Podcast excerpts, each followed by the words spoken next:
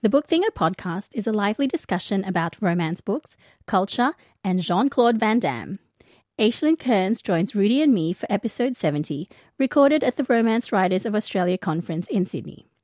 Book Thingo would like to acknowledge the traditional custodians of the land on which this episode was recorded, the Gadigal people of the Eora Nation. We also acknowledge the contributions of Australia's Indigenous people to our shared literary heritage. Welcome to the Book podcast, talking about books we love, especially romance. Kill a fairy fast on the Book Thingo podcast. Welcome back to the Book Thingo podcast. I'm Kat Mayo from bookthingo.com.au, an Aussie blog for romance readers. Our final chat from RWA 2018 is with romance suspense author Aislinn Kearns. If you've ever wondered what it would be like to read a book about a taciturn hero who lives in the mountains, can kick serious butt, and makes his own soap, Aislinn has you covered. This episode, she educates Rudy and me about the romantic potential of 80s action films, and we assess our capacity to survive an apocalypse. You can find information on the titles and authors we talk about in this episode by going to bookthingo.com.au slash podcast and clicking on episode number 70. When I first decided that I wanted to pursue writing professionally, I did all my research and decided that self publishing was the way that I wanted to go. I can be a bit of a control freak, um, and I kind of wanted to just live and die by my own efforts. But at that point, I only had one finished manuscript, and I knew that wasn't publishable. so um, I booked a trip to a cabin in Austria and stayed there for eight days and wrote the first like 30,000 words which of the book that would eventually become Station Alpha, the first book in my Soldiering On series. I was going to ask, is Station Alpha the one where the hero is in a wheelchair? Yes, Yeah. It was recommended quite a lot during the Rum Book Club the disability day. Disability Day. Yeah. And I'm kind of curious about that book. The whole Soldiering On series, each one is a wounded hero or heroine because I just love that trope. And so I literally designed the series so I would get to write lots of them. The, the conceit of the series is that uh, all these people come back from war and they've all been injured permanently in one way or another. So Duncan brings them together to form a company, a security company basically. So the first book features Paul and he's in a wheelchair after getting a bullet through the spine. You see a lot of, like, not a lot, but you see heroes in wheelchairs in contemporary. But, you know, given that romantic suspense was my genre, I really wanted to see if that was, you know, a possibility because there's no reason why someone in a wheelchair can't be a badass as well, you know. So I, and I wanted to do that in such a way that it wasn't like, because he, he can still look after her and he can still kill the bad guys and do all the things that a romantic suspense hero tends to do. He just does it while in a wheelchair. And I thought that was important and interesting from a writer's point of view as well. Well, yeah, because we, we see a lot of, like, the wounded hero is, is a big trope in romance, but typically when we're reading them, it's like he's got a limp or, mm. like, it, it's Yeah, I have a few like so the next one in the series Blake is missing an arm. The the fourth one in the series is Sam. She has a limp and got a bullet through the chest so she doesn't breathe that well, you know. So it, I just kind of wanted to get that spectrum of things that can happen and I just I wanted to like you said, like the limp is the common one and I'm I'm sure that is a common injury, so it's like I didn't want that to be the only thing that was focused on. that was kind of the thing for me because like when we do think about people who've returned from war and you know or whatever there's a huge range The other thing is, you mentioned, um, I think it was the heroine who had a gunshot wound and therefore it affects her breathing. So these Yeah. things that, like, it's something that affects the way that she lives her it has Yeah. real yeah. repercussions So there, there's a scene where she has to get to the hero quickly, and it, means that she has to run to get there, but it's much more difficult for her to do that than it might be for somebody else who didn't have like a collapsed lung at one point. You know, it's just sort of a side of things that you don't see in romance all the time. And as much as I love the wounded hero trope, sort of as an author, you want to step outside of that as much as you can while still adhering to everything that people love about that trope.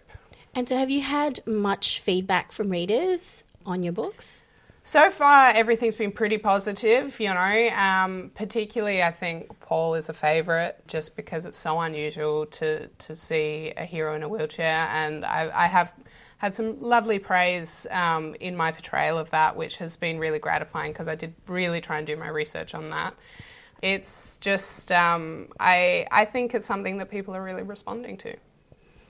You also have, so one of the things that we have seen coming through your Twitter feed is your intense love of action films. Mm-hmm. And I think Rudy has some thoughts about the relationship between your love for those action films and also the types of heroes that you Mm-hmm. write in your books. So I'm gonna like author splain to you, and I'm gonna like as a as a reader who has read some of your books, Mm-hmm. I'm gonna tell you what you do, and then you're gonna just confirm it. Just Yeah, that's how it clear. works. Yes. Absolutely, yeah. Um, I find it so fascinating. Like you've clearly got this sort of intense love of 80s action films with people like Jean Claude Van Damme and Steven Seagal, and like, and then you turn around and write suspense romance novels that have like caregiver alpha heroes, mm. and that that's kind of the point that they are like they're alpha heroes, but they're almost the opposite of what I think of when I think of those mm. 80s action heroes Yeah.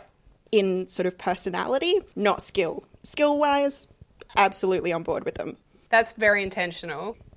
My okay, my favorite Jean Claude Van Damme movie is called Nowhere to Run, and it features. It's the most romantic of his films. Surprise, surprise. He's an ex-con on the run, and he uh, uh, arrives at this uh, widow's home, and she's got two kids. And basically, he gets kind of adopted into their family, but they don't know that he's a con on the run.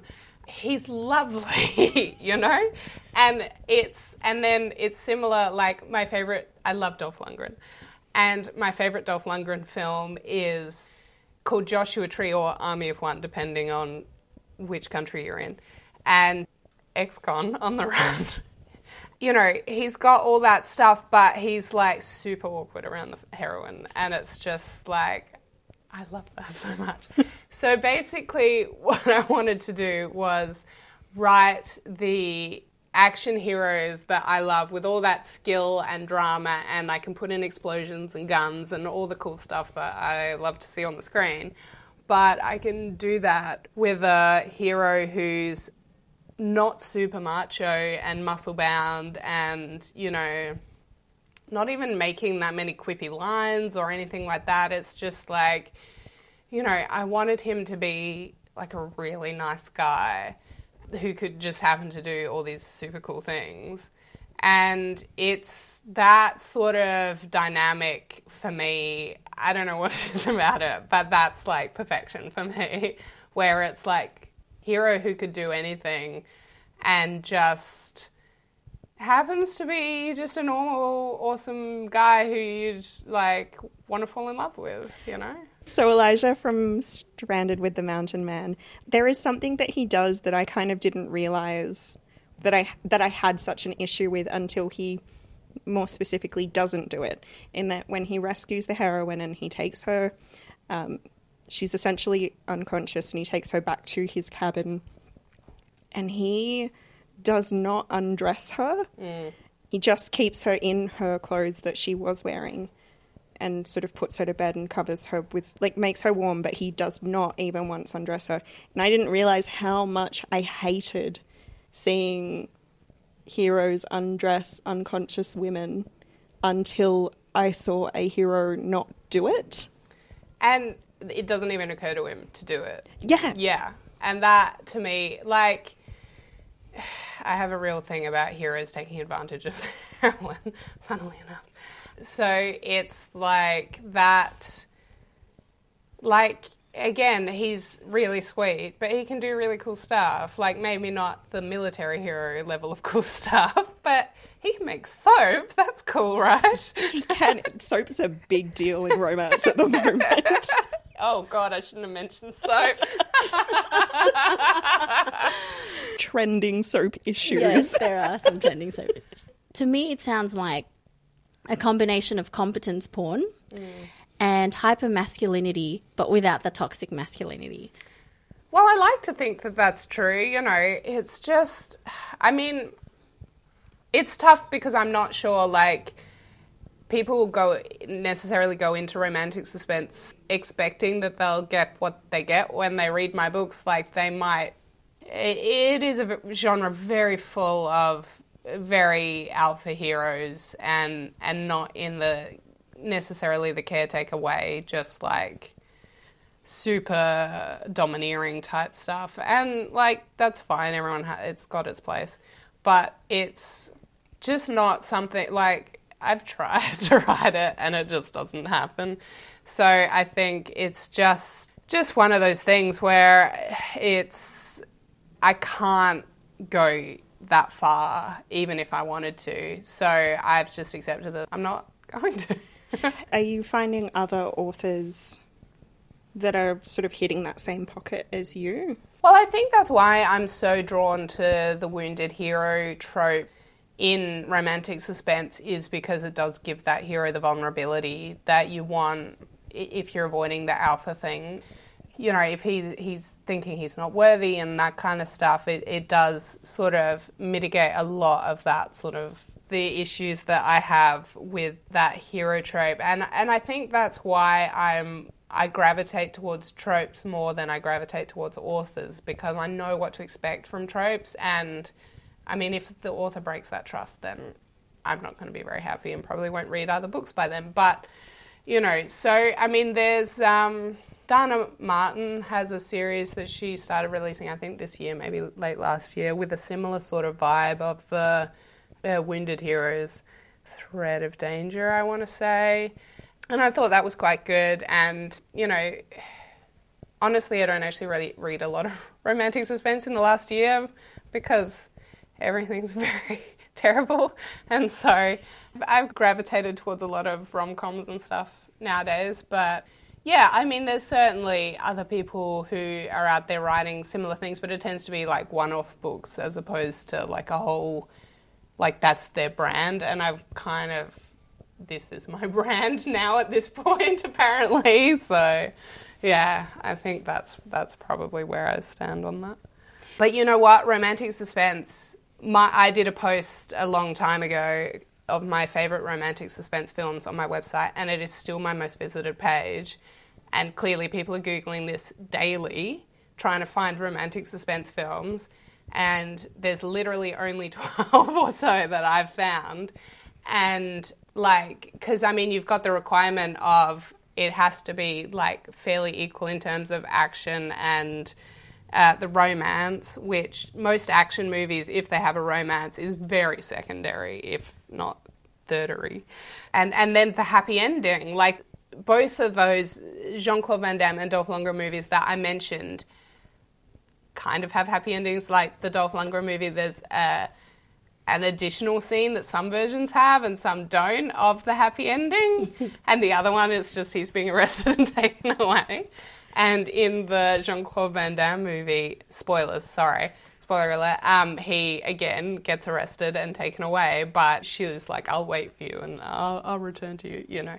So, like, I'm not even sure they count. And so there's so few. And one of my favorites is actually a Sandra Brown novel that got adapted for Lifetime, I want to say it was Smokescreen. I've watched that a few times now. And I actually think it's better than the book because, surprise, the hero is less of a dickhead. um, so, I mean, it starts with him kidnapping everyone, so he's not going to be great either way. But there, there is a huge market there, and I think I'm glad that a lot of contemporary romances are getting adapted. I think that's definitely the first step. But I would like to see it go beyond that, um, adding some explosions and some gunfire burning buildings, lots of action, skyscrapers falling, lots of stuff happening. I'd be right into that. And you know that is quite genuinely my dream is to have like an entire library of romantic suspense films to suit my needs. I just can't watch the same 10 ones again and again and again. So we will include a link to your seminal blog post on good romantic suspense films. one, yeah. Um, who would you cast as the lead for your fantasy romantic suspense film? This is hard. I mean, obviously, Chris Evans is the, the ultimate choice. Uh, bearded Chris Evans. I need to clarify that. Um, Okay, so to be honest, I cannot tell the Chris's apart. So I am like now in my mind trying to think which one is he again? My my most unpopular opinion, Chris Evans is overrated. I mean, physically, he's fine. Like, he's fairly standard white man, uh, you know, re- reasonably attractive because he's an actor, and they all are. And he has a genuineness to him that is why I think I like. He he just seems like a nice guy, and I think that's why I'd want him as one of my heroes, just because like he looks like an action hero, but he seems sweet, and that kind of is my my thing.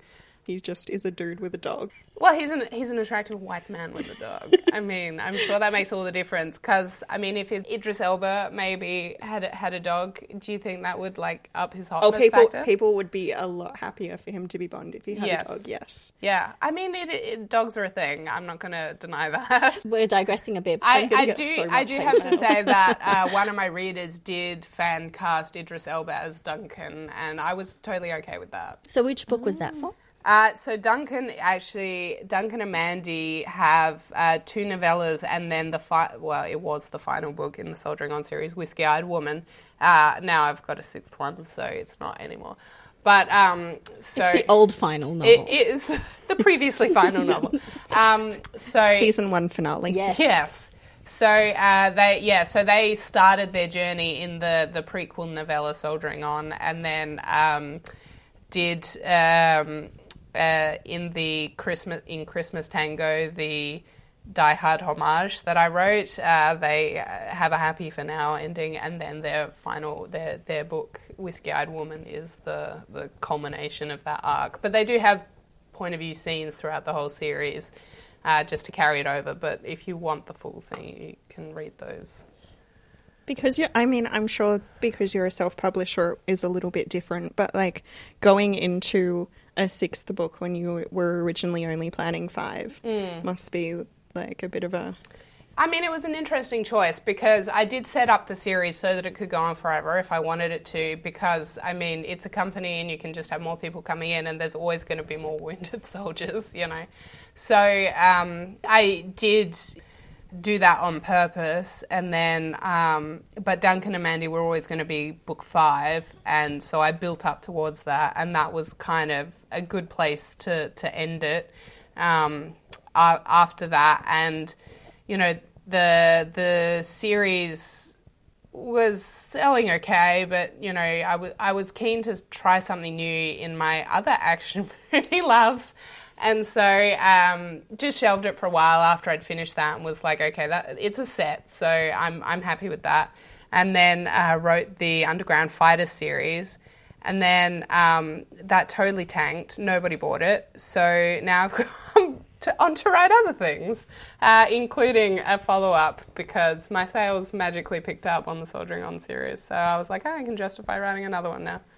Because MMA was like a thing for you know a minute. Yeah. Yeah. Yeah. Well, look, I love Underground Fight Club movies, going back to my love of action movies. And this was a very deliberate wanting to bring that trope and romance novels into one series. Like, and I marathoned all the movies in my collection, and I seriously have a lot but they they are always shit about women. There is not one that has a decent female character in them. And obviously, Asian movies have their problems. Like I'm not going to deny that.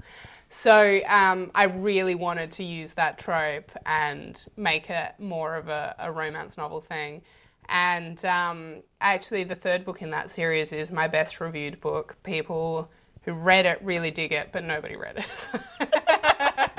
well, this is the the the thing that we talk about when we talk about timing. Mm. It's so important, and yet it's not something you can replicate, and it's not something you can predict. It's something you kind of ha- just have to live with, and you there's just Yeah, you so got to just keep trying things and hoping for the best. And sometimes it works out, and sometimes it doesn't. And in the case of my MMA series, I don't know what it is. I suspect the middling reviews of the second book tanked the third book. Funnily enough, people didn't like the heroine. You know, that happens, and that's fine. Like, it's the nature of the business. And, you know, it kind of sucks that my best or best reviewed book is languishing so badly. Like, eh, it would be nice to have more people read that. And hell, maybe if they did, the, the reviews would be more even. But for now, I'm sitting on a five star average, so maybe I should just let it go. It's the diamond in the rough. That's right. do you do you have more affinity for your heroes versus your heroines, or do you e- sort of inhabit their um, their fictional lives equally when you're writing?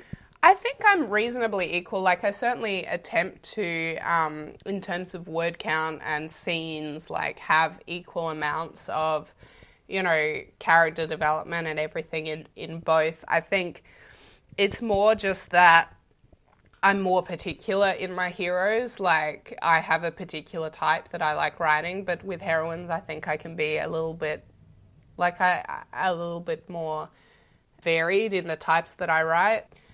Do you plan the story around the hero or the heroine or the plot, or it, it, it tropes just depends? usually is the trope I want to write. So, for example, Stranded with the Mountain Man, which we mentioned earlier, I just wanted to write a virgin hero, and that so uh, that's what I did. I also wanted to write a survival book in the mountains, and so I just combined the two. That actually, though the I, I I'd been playing with an idea for a while, and my PA, who also sells covers, had a pre-made cover, and I just saw it and went, "That's that's it. That's the one that's going to be for that story." And so as soon as I saw it, I knew sometimes it's just things like that. It's like I'll see a, an image or a cover and be like, I know the story for that.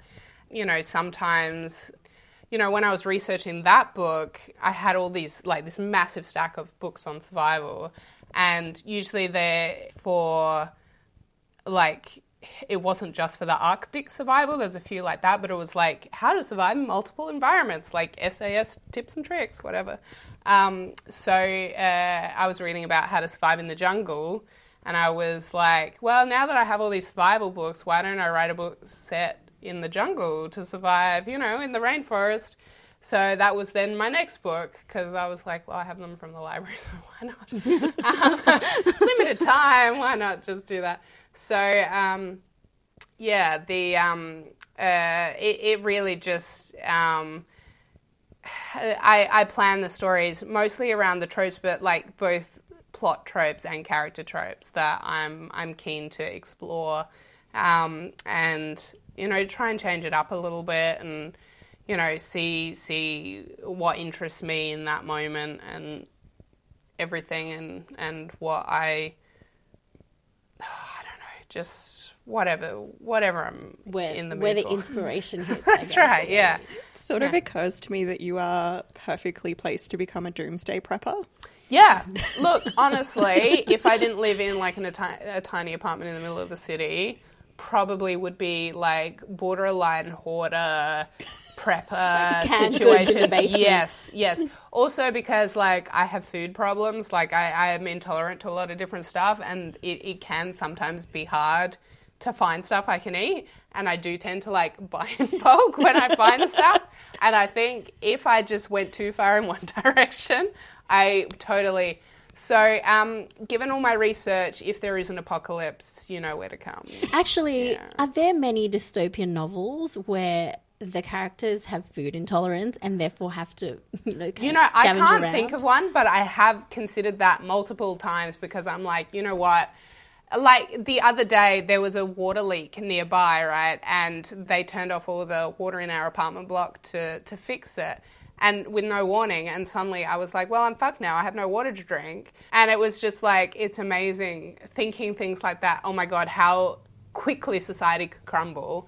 Just like if they turned the water off, we'd all just go fucking nuts, you know? I yeah, I was living in a rural town about a year and a half ago, and the dam that all of our water came from had an algae bloom, so our water wasn't safe to drink, and not even from boiling. And I just walking into the supermarket and seeing the water aisle just demolished. It felt like I was in an apocalyptic Yeah. film. Like it was one of those moments. And so for me, like I'm vegan, gluten free, and nut free, right? So it's tough, but it means like in an apocalypse situation, like we're totally off topic. Anyway, in an apocalypse, I feel like we're giving you inspiration No, for your next topic. series, actually.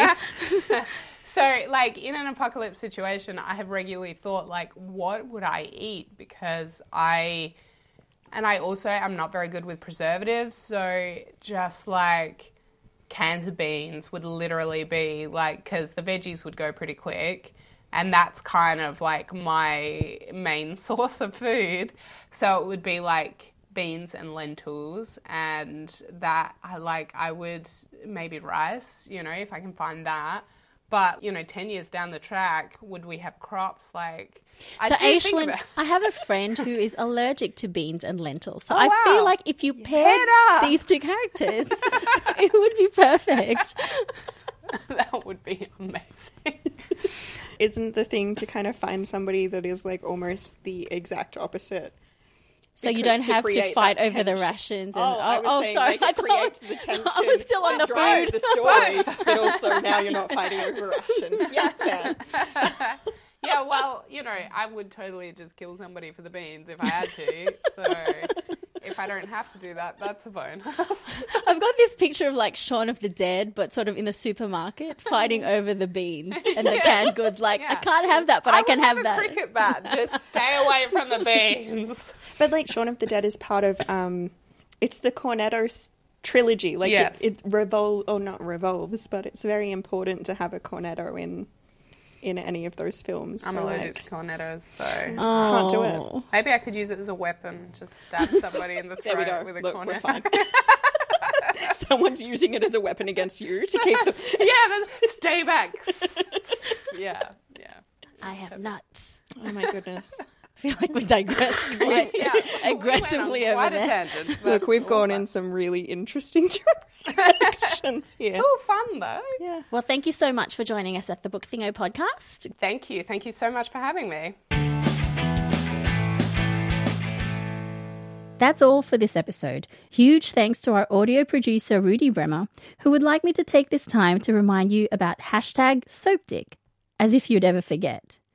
You can find the show notes for episode 70 at bookthingo.com.au slash podcast. If you enjoy the show, we'd love for you to leave us a review on Apple Podcasts. This helps other listeners like you find the show.